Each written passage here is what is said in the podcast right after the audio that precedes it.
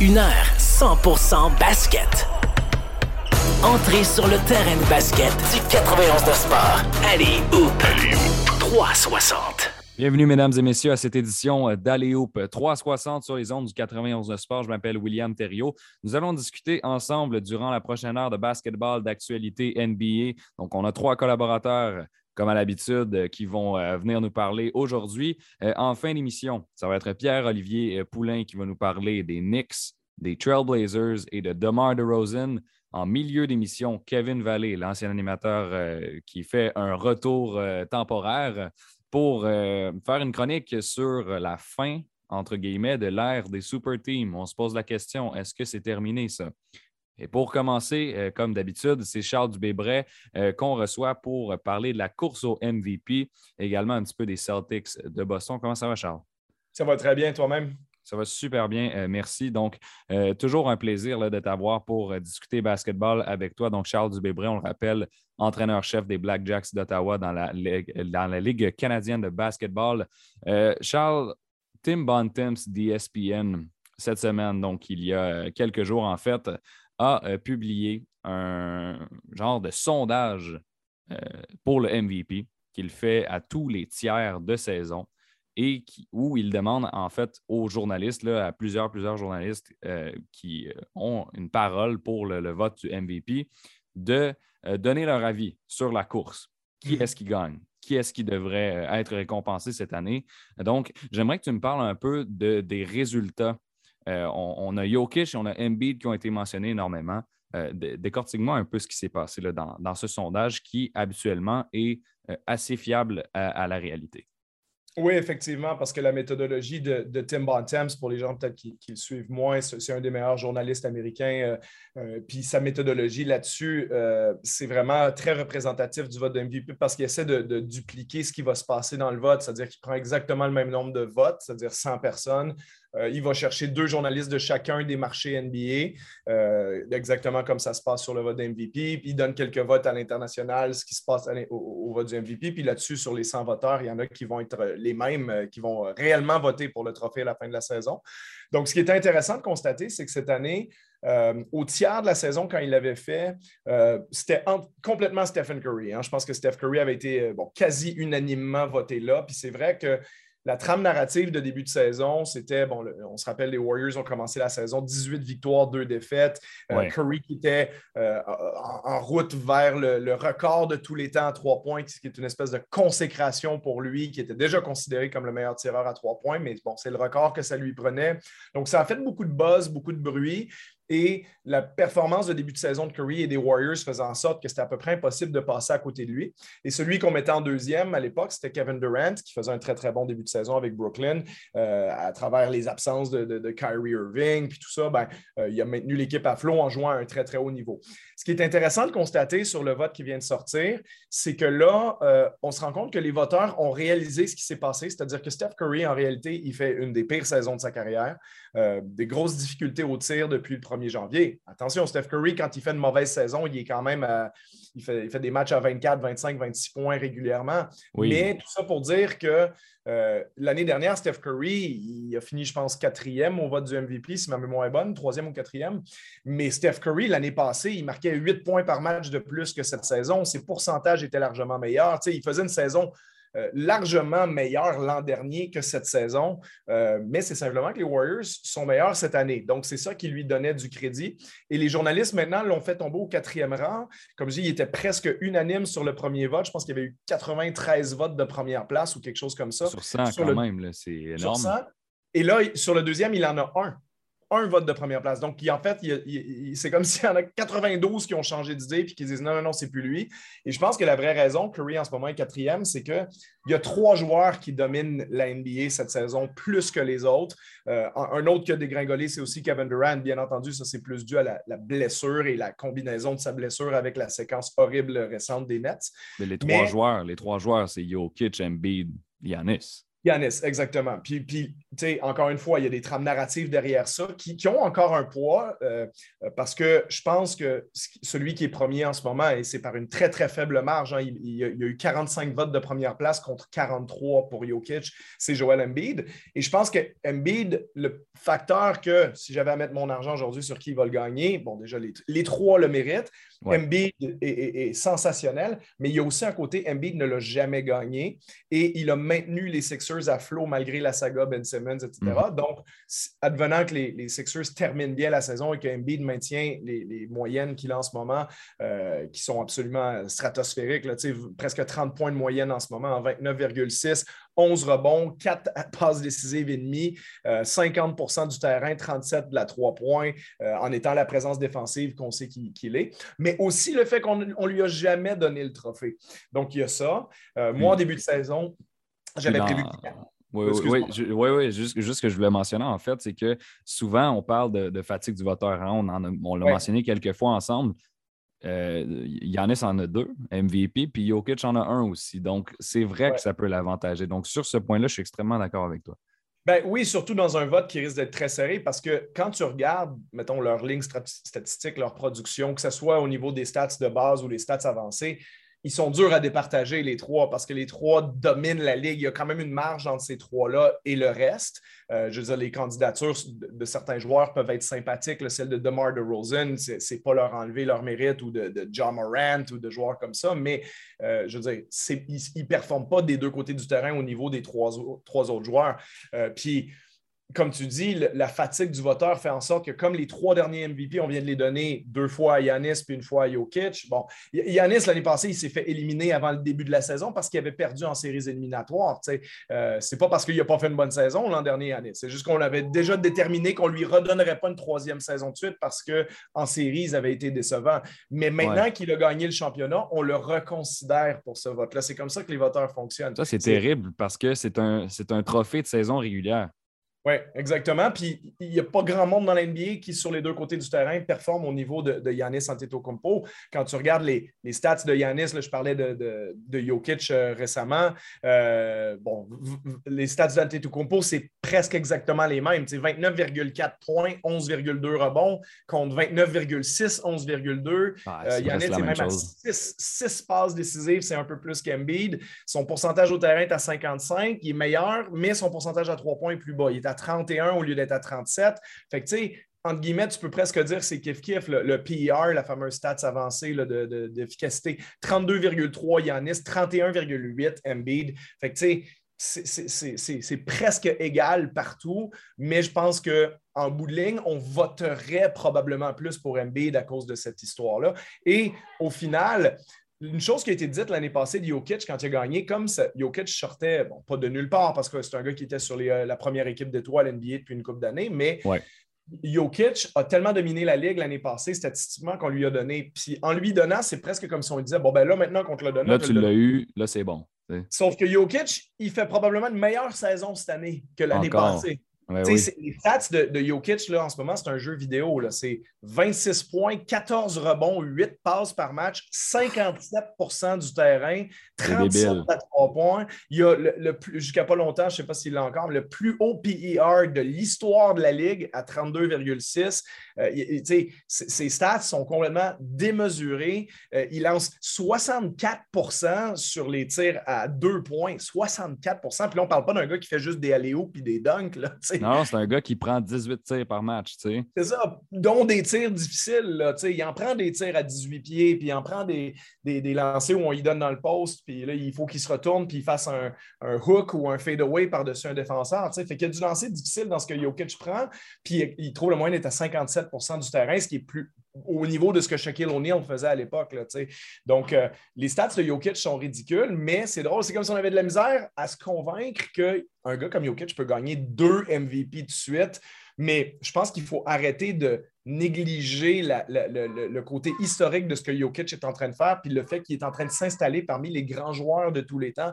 Attention, il va falloir qu'il y ait du succès collectif qui accompagne ça dans le futur. C'est dommage pour lui que Murray se soit blessé parce que je pense que Denver était un vrai candidat pour gagner le championnat l'année passée, puis ils en sont encore un si, Murray et Porter reviennent.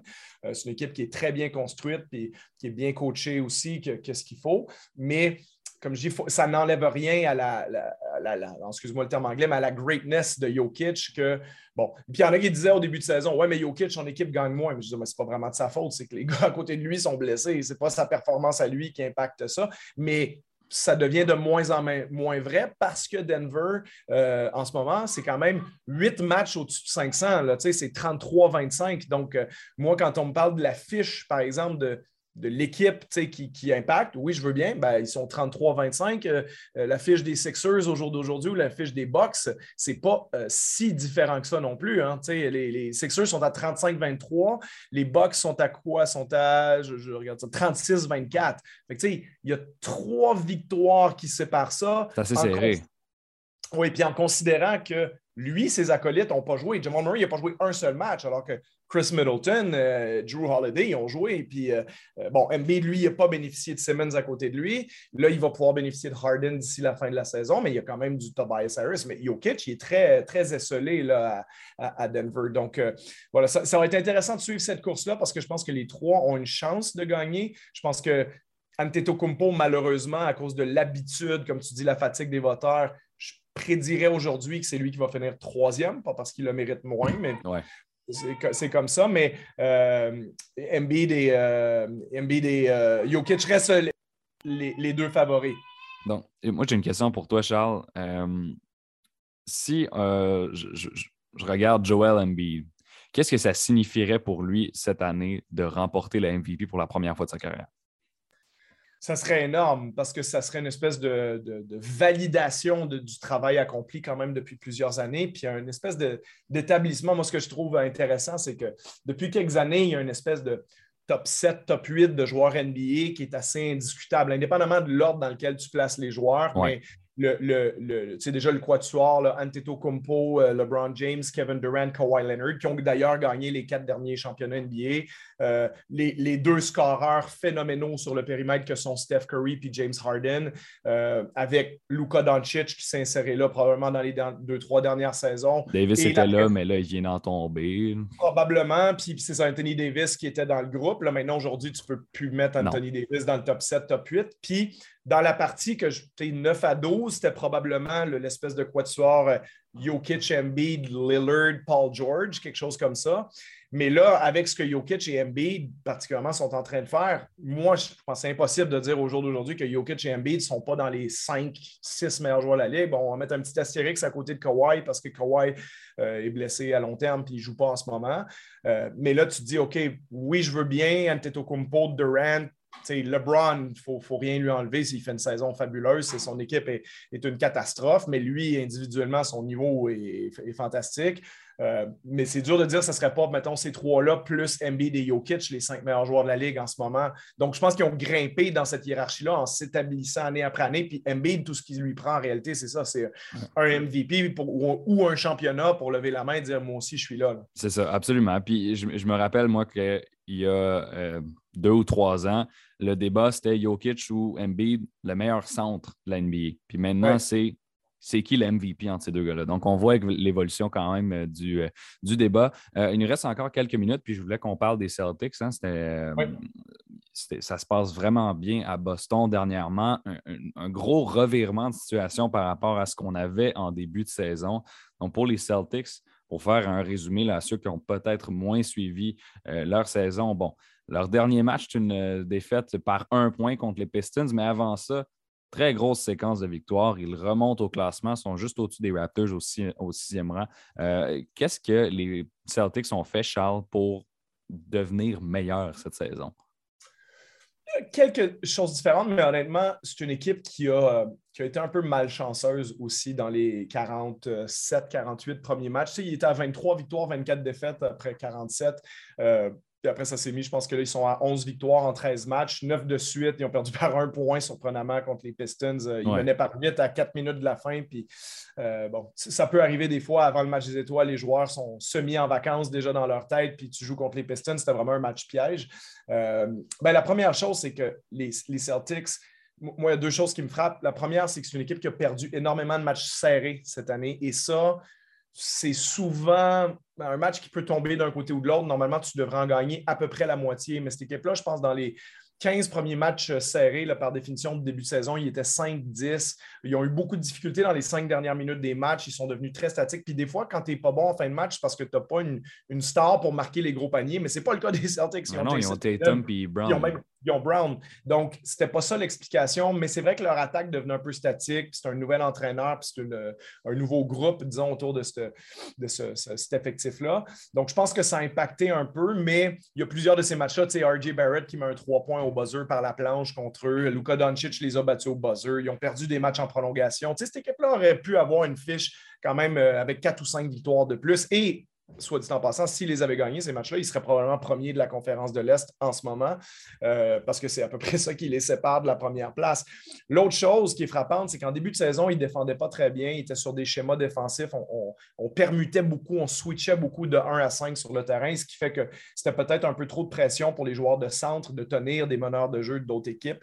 Euh, et aujourd'hui, on est redevenu sur certains schémas plus classiques, mais on peut quand même switcher beaucoup des positions 1 à 4, parce qu'au final, on a une grosse qualité défensive à Boston. ça commence par Marcus Smart, qui est un des meilleurs de la ligue, mais Robert Williams, c'est un des meilleurs euh, contreurs, euh, bloqueurs de lancer. Euh, des gars comme Jason Tatum, Jalen Brown sur les ailes sont solides défensivement aussi. Al Horford a toujours été réputé pour être un défenseur très polyvalent, très intelligent. Même s'il est rendu plus vieux maintenant. Il est un peu plus vieux, mais son intelligence, son QI est toujours là, sa présence. Il a été souvent complimenté pour ça dans sa carrière. Ben, c'est ça. Puis Derek White, qu'on vient d'aller chercher, est, un joueur vraiment, vraiment intéressant aussi défensivement et offensivement. Donc là, on a, on, a laissé aller Schroeder, euh, on a laissé aller euh, euh, Josh Richardson pour aller chercher justement Daniel Tice puis Derek White, ce qui, ce qui, améliore l'équipe d'ici la fin de la saison. Donc, non, les Celtics sont à surveiller honnêtement parce qu'ils sont bien construits. ils ont maintenant un, meneur de jeu, un, joueur sur le périmètre avec White qui leur apporte du punch offensif, mais de l'intelligence des passes. Il peut tirer à trois points. Tatum et Brown, qui avaient Tatum surtout avait sous-performé formé en début de saison. Il a retrouvé son rythme de croisière. Euh, mais la, trame narrative, encore une fois, a complètement changé à Boston parce que deux mois, c'était euh, Tatum et Brown, ça ne marche pas. Il faut en échanger un des deux. Est-ce que Udoka, c'est un bon coach? Mais en ce moment, il n'y a pas grand monde qui aimerait affronter les Celtics en première ronde si les séries commençaient aujourd'hui. Donc, on va euh, surveiller la situation des Celtics de Boston. Charles Dubébret, merci beaucoup d'avoir été là aujourd'hui pour nous parler des Celtics et de la course au MVP. Ben, merci à toi. Bonne fin de semaine. Donc, euh, on va euh, poursuivre après la pause avec un segment euh, sur la fin potentielle de l'ère des Super Teams avec Kevin Valley. Une heure 100% basket. Allez, Hoop 360. De retour sur les ondes du 91.9 Sport à Aléoupe 360. Je m'appelle William Thériault.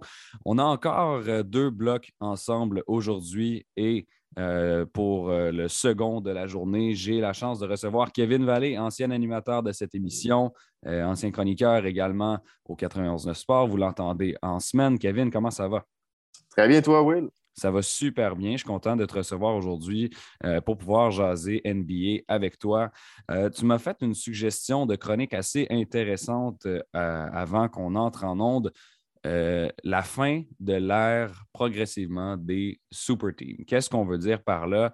Euh, ben, il y a quelques années, on voyait les Nets, les Lakers, les Clippers être des puissances dans la NBA. Pourquoi? Parce qu'ils avaient euh, rapatrié des joueurs, des joueurs étoiles, oui. Donc, les Lakers, c'est LeBron, Anthony Davis, les Clippers, Kawhi Leonard, Paul George. Les Nets, bon, c'était James Harden, Kyrie Irving, Kevin Durant. Harden a été échangé aux Sixers, mais tout de même, ça reste que on avait des joueurs étoiles. Et pourtant, ça ne fonctionne pas cette année du côté des Lakers, du côté des Nets. Les Clippers non plus, ça ne fonctionne pas. Est-ce que tu peux me dresser un portrait? D'abord, commençons peut-être à Brooklyn. Euh, qu'est-ce qui ne va pas cette année chez les Nets de Brooklyn? Pourquoi est-ce qu'une super team ne fonctionne pas? Je pense vraiment que c'est une question d'ego. Et euh, j'ai l'impression qu'avec euh, avec les, Nets, avec les Lakers, c'est peut-être pas une question de super team, ça va peut-être mener à la fin de cette ère-là, mais je veux quand même amener la précision que c'est peut-être un problème de personnalité dans le vestiaire. Parce que je ne suis pas sûr que si tu avais formé une super team avec, disons, Damien Lillard, Giannis Antetokounmpo et puis Joel Embiid, je suis pas sûr que ça n'aurait pas fonctionné. J'ai l'impression que c'est un club qui aurait euh, eu beaucoup de succès juste en raison des personnalités qui sont dans le vestiaire. C'est certain que quand tu essaies de bâtir une super team avec, euh, avec Kevin Durant, Kyrie Irving et James Harden, qui ont tous eu des, euh, qui ont tous eu des, des, petits genres de controverses dans le passé, surtout Kyrie et James Harden, ça devient compliqué. Même chose à Los Angeles avec Russell Westbrook. Donc, je pense que ces clubs-là, peut-être, ont misé trop sur la quantité et pas la qualité. Et puis, tu sais, je pense que tout ça, c'est, oui, une question de, l'ère des super équipes, mais aussi une question de changement de, changement de mentalité au niveau des grands marchés, petits marchés. Ça, veut, ça veut autant dire que ça peut être la fin des, super équipes, comme ça vient euh, contredire la théorie que tu as besoin d'être un gros marché pour attirer les gros joueurs et avoir du succès. Parce que oui, les deux marchés de LA et les Nets ont attiré les gros joueurs, mais au final, ça n'a rien donné. Absolument. À Brooklyn, cette saison. Donc, les Nets, huitième dans la conférence de l'Est. On a 31 victoires, 28 défaites. On est vraiment dans les dernières places qui nous donnent accès aux séries éliminatoires. Est-ce que Kevin, considérant euh, la, séquence sur laquelle les Nets sont, c'est-à-dire deux victoires à leurs dix dernières parties, est-ce qu'on va être capable de remonter cet échelon-là tranquillement pour s'assurer d'une place solide en série? Ah, tranquillement, tranquillement, je pense que oui. Euh, c'est sûr qu'il y a plusieurs obstacles, dans le sens que Kevin Durant est encore à l'écart du jeu.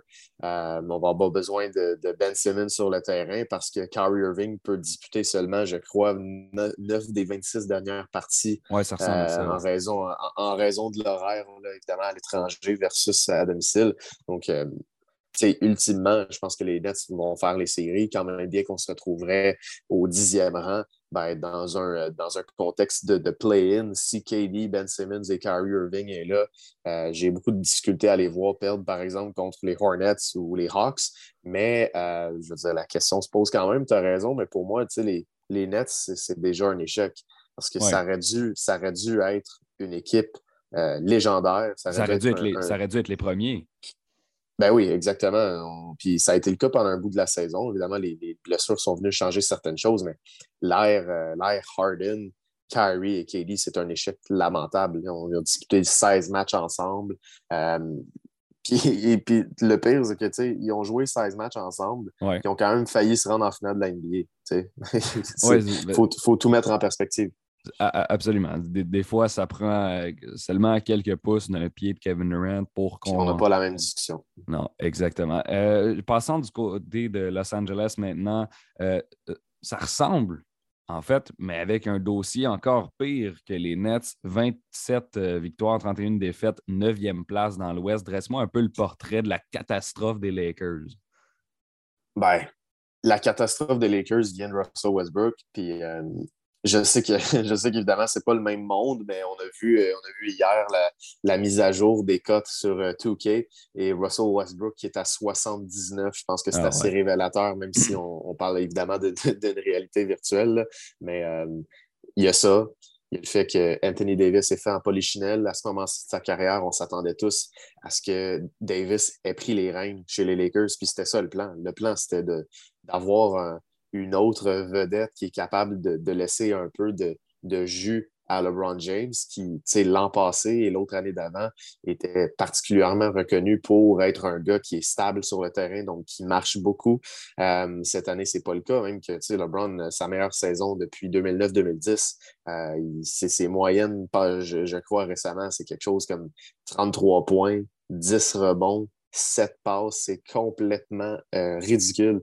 Euh, donc, c'est pas LeBron le problème. Le problème, c'est les pièces qui ont autour d'eux. Puis, tu sais, encore une fois, je pense que c'est un problème de, personnalité dans le vestiaire. On a misé trop sur avoir LeBron James, Russell Westbrook, qui est un grand nom, mais dans les faits, je pense que l'argument se fait très facilement et j'ai de la difficulté à avoir un argument contraire que Rajon Rondo est un meilleur fit avec cette équipe-là que Russell Westbrook l'est. Même si Rondo n'a pas le statut de Westbrook, même si ce n'est pas un ancien MVP, il, cadrerait mieux avec cette équipe-là. Anthony Davis l'a dit. c'est avec, Rondo qu'ils ont gagné le championnat. Ben exactement. Puis on, a, on aurait pu le garder. On a pris la décision de le ramener et ensuite de le rééchanger. Donc, euh, c'est. Euh, c'est un peu des, choses comme ça. Les, joueurs qui ont été autour ne euh, sont, pas, sont pas nécessairement les, les gars qui vont le plus contribuer. Euh, c'est un mélange, un, mélange de tout ça. Euh, quand tu dépenses autant d'argent sur tes trois meilleurs joueurs, ben, c'est certain que tu te, tu te menottes un peu au niveau du reste. La semaine dernière, j'en ai discuté avec Dominique Gildener, qui provient lui aussi d'Allyhoop360.com. Les Raptors, ça va très, très bien, Kevin, et j'aimerais qu'on en glisse un mot, qu'on en parle un petit peu. À leurs 10 derniers matchs, c'est 8 victoires, donc une fiche de 32-25 maintenant, septième rang dans l'Est. On remonte tranquillement. On est à 5 parties, étant donné que le classement est euh, serré dans l'Est, oui, euh, de la première place. Donc, 5 parties de la première place, les Raptors, et ils sont septièmes. Donc, vraiment, tout peut arriver complètement dans la conférence de l'Est. Parle-moi un petit peu de la situation à Toronto. Ben, on est silencieusement en train d'être euh, l'une des meilleures équipes de la Ligue. Je n'ai pas la, statistique exacte, mais si tu, euh, si tu devais mettre un, une pause dans la saison à un certain point quand les Raptors étaient hors des séries et puis que tu prenais leur fiche à partir de ce moment-là, on est parmi les meilleures équipes de la Ligue. Et puis, euh, c'est pas seulement en battant des, mauvaises équipes. on a gagné contre le Heat deux fois récemment, on a gagné contre les Bulls. Euh, on a gagné contre les Bucks même au, mois de janvier. Donc, ça, c'est une, des, belles façons de construire.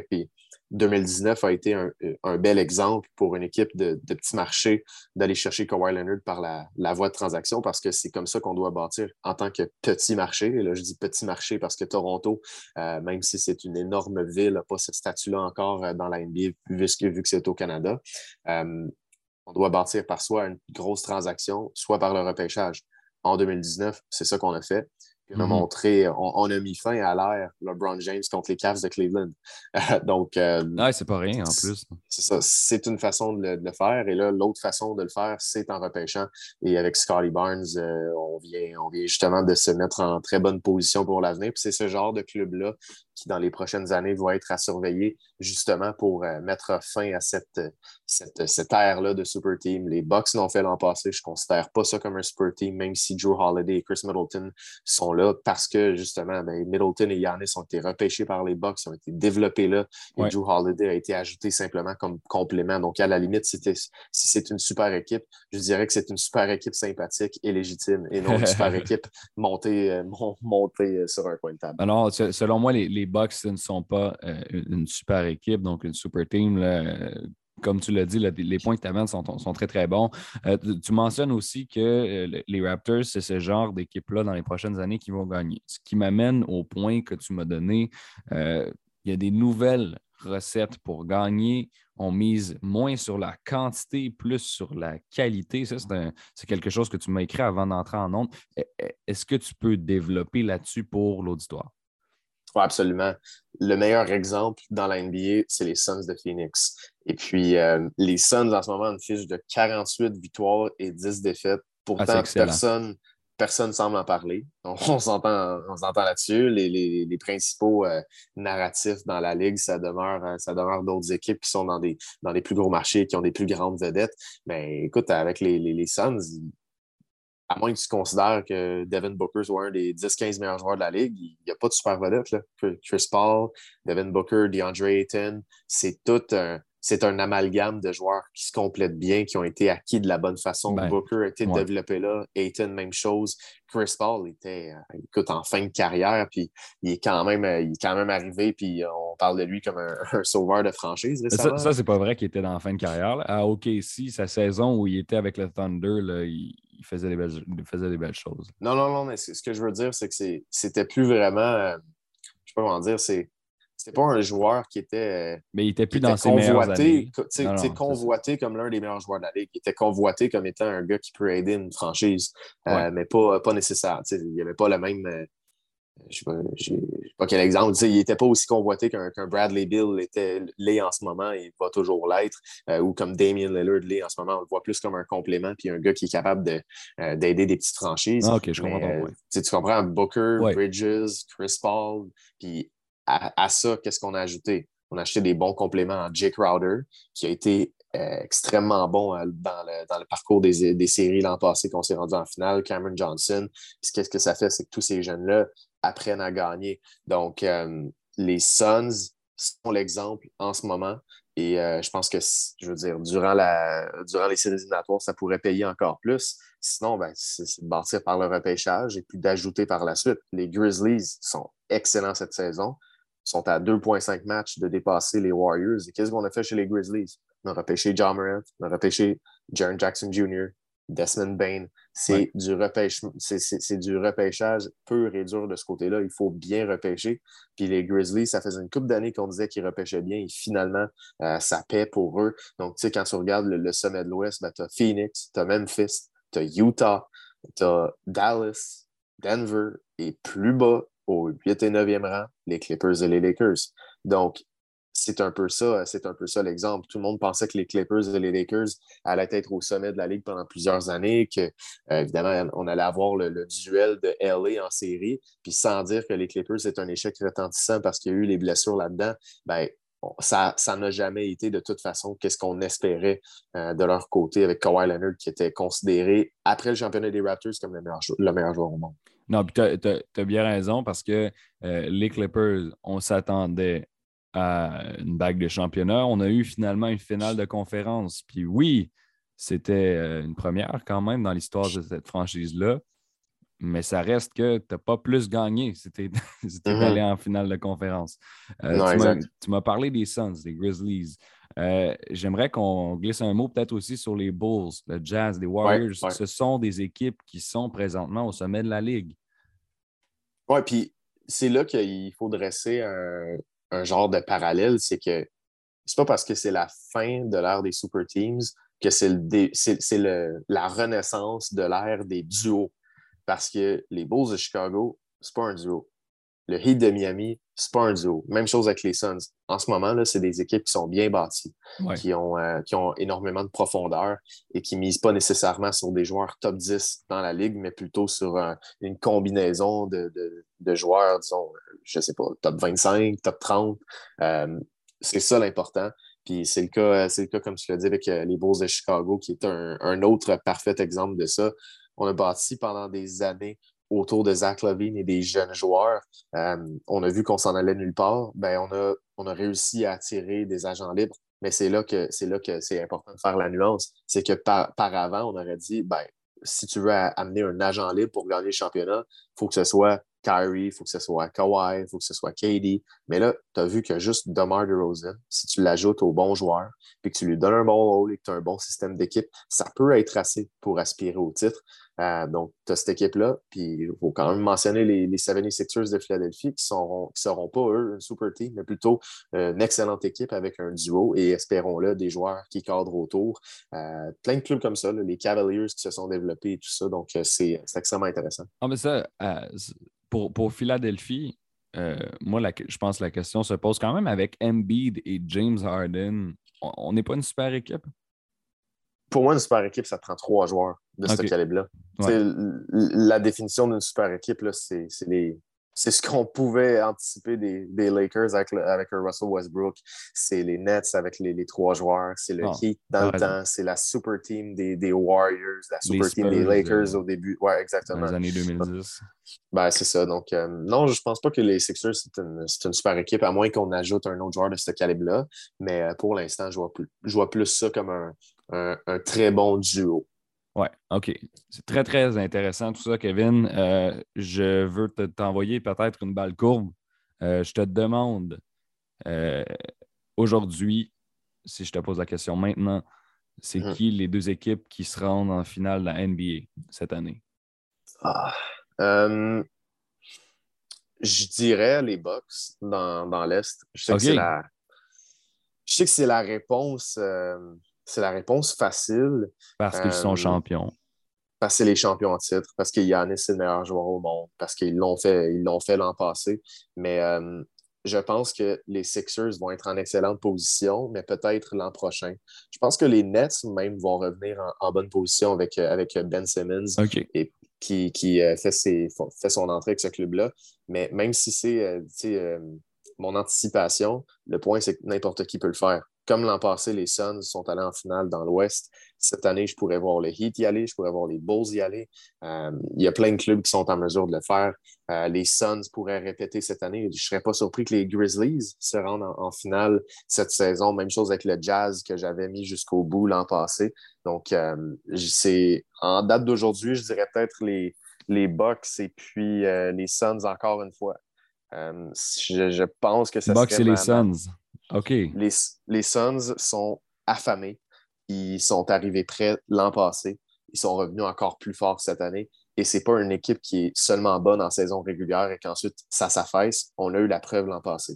Donc, euh, je te dirais que ma, prédiction logique, ce serait Bucks contre Suns. Ma prédiction audacieuse serait oh. peut-être peut-être les Bulls contre les Grizzlies. Les Bulls contre les Grizzlies, mon Dieu. On y, va, on y va audacieux. Absolument, c'est totalement audacieux, mais euh, on aime entendre des suggestions comme ça. Kevin Valley, tu suggères soit les Bucks, les Suns, donc une reprise de l'an passé, ou de manière audacieuse, Chicago, Memphis. On a hâte de voir, ce serait une excellente finale d'NBA. C'est tout le temps, euh, Kevin, qu'on avait aujourd'hui pour euh, discuter ensemble. Merci beaucoup, Will. Super apprécié. Ben, c'était euh, très apprécié que tu sois de passage également. Euh, au retour de la pause, on s'entretient avec Pierre-Olivier Poulain de l'actualité NBA. Un show de radio qui atteint le panier à chaque semaine. Allez, où 360 91.9 Sport. On est de retour à Aléoupe 360 sur les ondes du 91 de sport pour ce dernier bloc de la semaine. Aujourd'hui, on reçoit euh, Pierre-Olivier Poulain, chroniqueur au aléoupe360.com et journaliste au Citoyen à Val d'Or. Pierre-Olivier, comment ça va? Bon matin, Will. Salut, ça va bien? Oui, oui, ça va super bien. Euh, merci. Euh, en fait, je t'ai demandé comment toi ça allait. Donc, je n'ai pas eu la réponse encore. ça va très bien, merci. merci de l'invitation. Yes, écoute, ça fait euh, plaisir euh, de te recevoir. Je sais qu'on va t'entendre euh, dans la fin de semaine sur les ondes de Passion MLB, donc très polyvalent.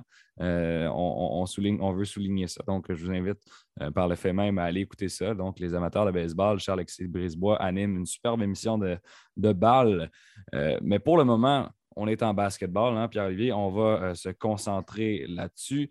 Euh, tu as quelques sujets aujourd'hui qui étaient intéressants, qui euh, parlaient bon, de l'actualité de la NBA. Euh, je veux commencer tout de suite avec les Trailblazers. Depuis la date limite des transactions, les Trailblazers bon, ont conclu certains échanges où on les voyait comme perdants et ils sont invaincus en quatre rencontres. Bon, quatre matchs, ça ne veut pas, ça signifie pas la terre, mais tout de même, est-ce que tu peux me parler un peu de ce qui se passe à Portland?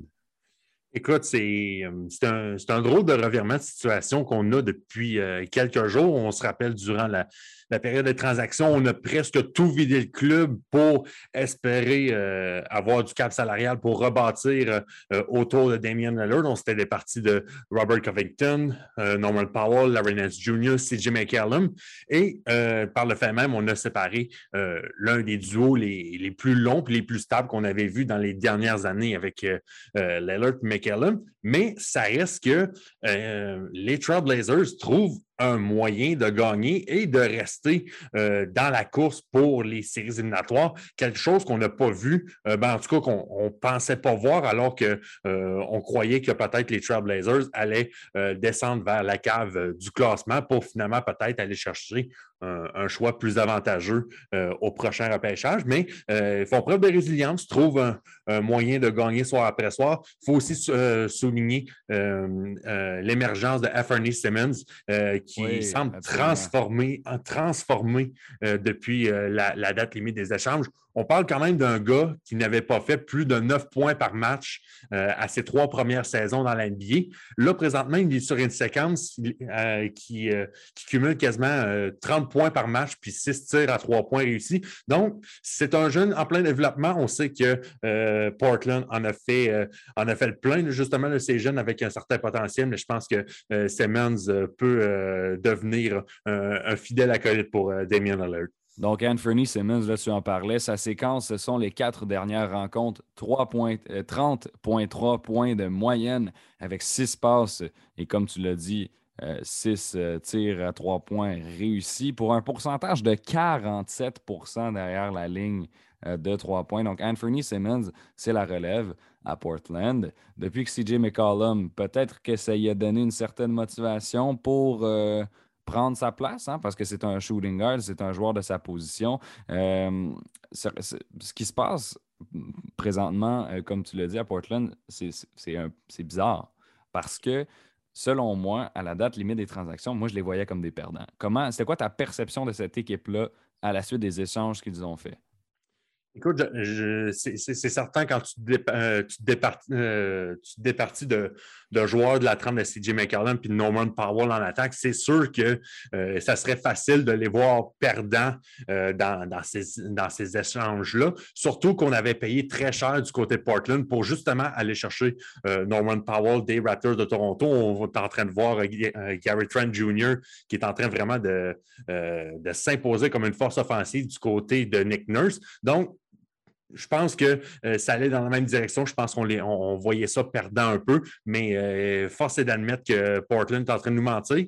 C'est vrai que c'est juste quatre matchs. Il en reste à peu près, euh, à peu près un petit peu plus d'une vingtaine d'ici la fin de la saison, mais c'est déjà des victoires qui vont sûrement être très importantes parce que présentement, Portland sont dans le portrait pour le, le tournoi du play-in pour espérer se joindre aux séries éliminatoires. Ils sont présentement deux matchs euh, devant les Pelicans de la Nouvelle-Orléans et les Spurs de San Antonio. Donc, il, euh, va y avoir une belle bagarre euh, à, 4-5 équipes, justement, pour avoir ces, quatre positions-là. Puis je ne pense pas que, Sacramento et puis Oklahoma City vont être dans les parages. Donc, l'objectif de Portland, vraiment, ça va être de se distancer du peloton qui est, qui est en train de les suivre présentement.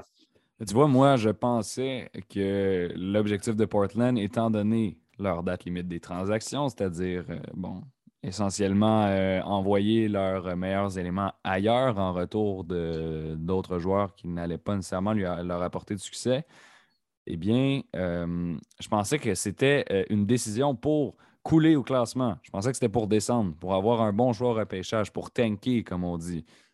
et pourtant, c'est pas ça qui arrive. Mais encore une fois, là, on pourrait se parler dans deux semaines, puis le portrait serait différent parce que peut-être que rendu là, les Blazers vont s'être remis à perdre. Hein? Fait ne sait pas nécessairement ce qui va se passer, mais pour le moment, euh, ces quatre victoires-là sont quand même significatives parce qu'ils ont battu des bonnes équipes. Oui, puis euh, euh, c'est reste quand même des bonnes équipes. Oui, ils ont battu des, euh, des clubs qui sont présentement en difficulté, comme les, les Knicks de New York et les Lakers de Los Angeles. Mais il faut vous dire aussi que les Lakers avaient LeBron James et Anthony Davis qui jouaient ce soir-là. Donc, c'est pas une excuse le classement. Ils affrontaient quand même une équipe, l'équipe de la Californie à, quasiment à son plein potentiel avec ses deux joueurs étoiles. Il faut aussi oublier qu'ils ont remporté des matchs contre les Grizzlies de Memphis, qui sont la révélation de l'année jusqu'à présent et une très grosse victoire contre les, euh, les Bucks de Milwaukee. Quand même une victoire avec un écart de 15 points, ce qui est quand même pas rien. Absolument. Donc, euh, ça va être à surveiller la situation des Trailblazers euh, prochainement. Pierre-Olivier, si tu le permets, on va maintenant se transporter jusqu'à New York où les Knicks, bon, comment, comment expliquer ça? Les Knicks, cette année, c'est décevant, d'abord. Euh, il y a eu plusieurs joueurs qui étaient inclus dans des rumeurs de transactions et pourtant, il n'y a rien qui a été fait à la date limite. Présentement, c'est le 12e rang. Euh, on perd des avances d'une vingtaine de points à plusieurs reprises. Euh, dresse-moi un portrait du désastre new-yorkais dans la NBA. Ben, écoute, euh, ça, fait penser un peu aux, Hawks d'Atlanta puis aux, Hornets de Charlotte qui avaient quand même connu euh, euh, de belles saisons l'année passée, mais qui semblent pas répondre aux attentes placées en eux jusqu'à présent. Mais du côté des Knicks, c'est vraiment un autre niveau, non seulement on perd souvent depuis les, le, je pense le 17, 17 janvier, vraiment depuis un mois. C'est 13 revers en 16 rencontres. On a seulement trois victoires depuis la, la mi-janvier. Puis comme tu l'as dit, ce n'est pas juste des défaites, c'est comment on réussit à les perdre parce que New York, juste avant la, la pause du match des étoiles, on perd des avances de 23 points justement contre Portland. On en a parlé. 11 points contre Oklahoma City. Donc, deux équipes qui sont pas, euh, sont très prenables du côté de la, troupe de Tom Thibodeau. Et 28 points, une avance perdue de 28 points contre euh, les, euh, les Nets de Brooklyn, qui est comme le voisin à côté. C'est toutes des matchs que tu ne peux pas échapper, surtout quand tu es euh, en, dégringolade comme ça. Donc, la pression commence à New York. Est-ce que Tom Thibodeau sent la soupe chaude venir un peu? On sait que c'est un marché qui est très qui, ne pardonne pas souvent. On sait que les gros marchés comme New York, Los Angeles, puis tout ça, c'est pas euh, à la moindre à la moindre difficulté, ça peut devenir assez rapidement. Puis euh, c'est dommage parce que Julius Randle semblait se replacer. On sait que lui aussi, ça a été euh, plus difficile après avoir remporté le titre de joueur le plus amélioré l'année passée. Ça se replace un peu, mais ça ne se traduit pas en victoire. C'est ça qui est dommage.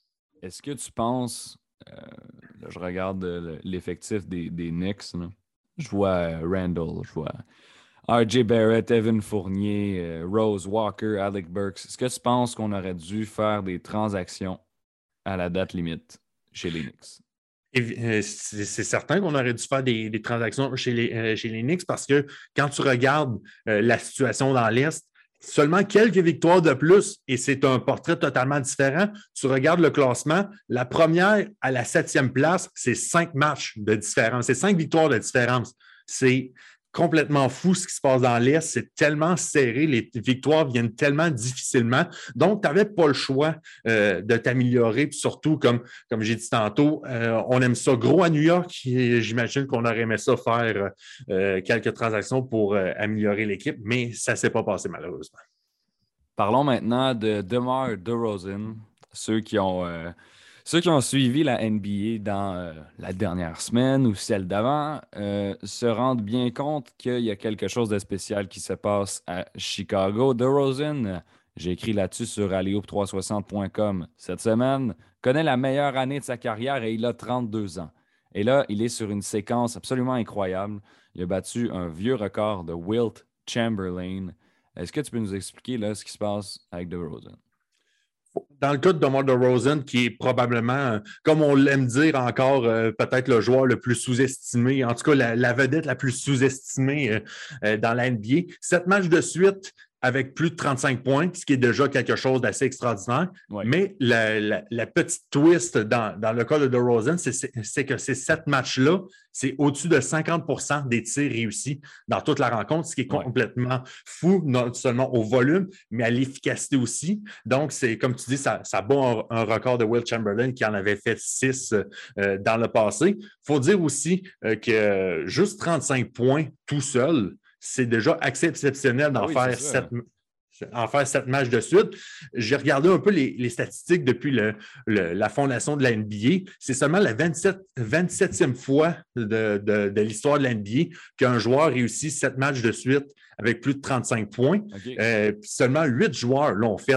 on a parlé de Will Chamberlain, mais aussi Elgin Baylor, euh, Oscar Robertson, Michael Jordan, Rick Barry, Kobe Bryant, LeBron James et euh, James Harden qui l'avait fait il y a trois ans. Et maintenant, on peut euh, ajouter le nom de DeMar DeRozan. Donc, c'est complètement fou ce qui, ce qui, se passe à Chicago. Et euh, comme je l'ai mentionné un, petit peu plus tôt, c'est une course folle qu'on a dans l'association Ouest.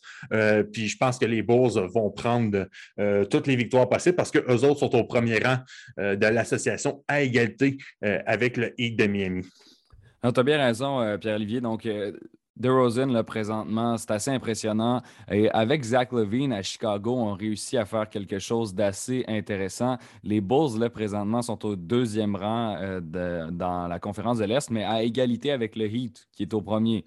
Donc, vraiment, ça se passe très, très bien euh, pour Chicago. On peut peut-être même aspirer aux grands honneurs. Là, je veux revenir sur quelque chose que Kevin Vallée m'a dit au bloc précédent. Euh, sa prédiction audacieuse je dis bien audacieuse, ce serait de placer Chicago en finale de la NBA. Qu'est-ce que tu en penses? Hum, c'est une belle prédiction. Je ne dis pas que c'est impossible, mais euh, si tu veux réussir à sortir de l'Est, il faut quand même que tu battes des équipes comme euh, Milwaukee, Brooklyn, euh, Miami, on en a parlé. Donc, ça va être vraiment une bataille sanglante qu'on va voir d'ici la fin de l'année. Ce n'est pas impossible. J'espère pour Chicago. Ça fait longtemps qu'on qu'on attend une saison comme ça, mais euh, euh, juste dire que euh, avec la, lutte la lutte serrée qu'on a présentement, ça va être complètement fou. Je pense la dernière fois qu'on a vu une première tête de série d'association avec aussi peu de victoires jusqu'à présent, il faut remonter quasiment il y a 20 ans avec les, les Pistons de Détroit qui avaient seulement gagné 50 victoires en 2002-2003. Présentement, le Heat et les, et les en ligne pour 52 victoires. Donc, c'est complètement fou ce qu'on voit présentement. Puis, juste mettre en perspective, euh, j'ai mentionné tantôt que cinq matchs euh, séparent le premier euh, du septième rang dans l'Est. Dans cinq matchs, c'est même pas assez pour séparer la position 1-2 entre euh, Golden State et Phoenix, qui eux autres sont à euh, six matchs et demi d'écart. Donc, euh, on va avoir toute une fin de saison sur la côte est des États-Unis. C'est pour, te dire à quel point il y a une différence là, vraiment entre la conférence de l'Ouest et de l'Est. On a encore quelques minutes, Pierre-Olivier Poulain, pour peut-être glisser un mot sur la fin de semaine des étoiles. Il y a plusieurs événements euh, qui méritent euh, qu'on en parle, hein, finalement. Euh, il y a eu notamment le Rising Stars Challenge vendredi, une nouvelle formule. Il y a le match des étoiles dimanche soir. Donc, est-ce que tu peux me dresser un peu le portrait? C'est à Cleveland cette, fin de semaine. Qu'est-ce qui se passe là? Qu'est-ce que tu veux me dire sur la fin de semaine des étoiles? Tu en, as glissé un mot tantôt. Euh, il y a aussi le, Rising Star qu'on voit une première fois comme formule, euh, qu'on voit un genre de mini tournoi à, trois contre trois. Je pense qu'il y a euh, parmi les équipes qui, ont participé, je pense qu'il y a les, les, frères Antetokounmpo qui, qui avaient décidé de, de, peut-être participer. Je n'ai pas vu comment que les autres se sont débrouillés, mais sur le, le match des étoiles, ça va être vraiment un événement euh, que je pense qu'il va pouvoir perdurer et qu'on va pouvoir faire avec les années. Puis je pense que euh, ça, fait en sorte, euh, ça, ça, continue un peu les efforts du Circuit Silver à améliorer le, contenu et la qualité du match des étoiles. il y a à peu près quelques semaines, on a eu celui de la Ligue nationale de hockey et celui de la NFL. Deux circuits qui semblent incapables de trouver une formule parfaite pour euh, euh, justement gâter euh, les fans, que ce soit en personne ou devant la télévision. Donc, c'est vraiment quelque chose que la, NBA a réussi à innover pour justement offrir un, excellent produit sur le terrain. Et il ne faut pas oublier non plus le, concours de tir à trois points qui, qui ne mettra pas euh, voyons, euh, excuse-moi, euh, qui ne mettra pas en, présence Stephen Curry, qui, a, qui a, décidé de, se concentrer peut-être un petit peu plus sur la saison. On sait qu'il l'a déjà gagné. je pense que c'est, peut-être une perte un peu pour, pour le, partisan, mais je pense que au final, je pense que le, plus important, c'est de se concentrer sur la saison. Donc, il faut quand même respecter le, choix de, Chef Curry de, ne pas prendre au, prendre part au euh, concours de tir de trois points, mais c'est euh, mais je pense qu'on va avoir un, excellent spectacle. Puis le match en tant que tel entre l'équipe LeBron et l'équipe Durant, euh, après le pas la controverse, mais juste le, le, côté drôle de la sélection de James Harden à la toute fin qui, a, qui, a, fait bien rire sur Internet.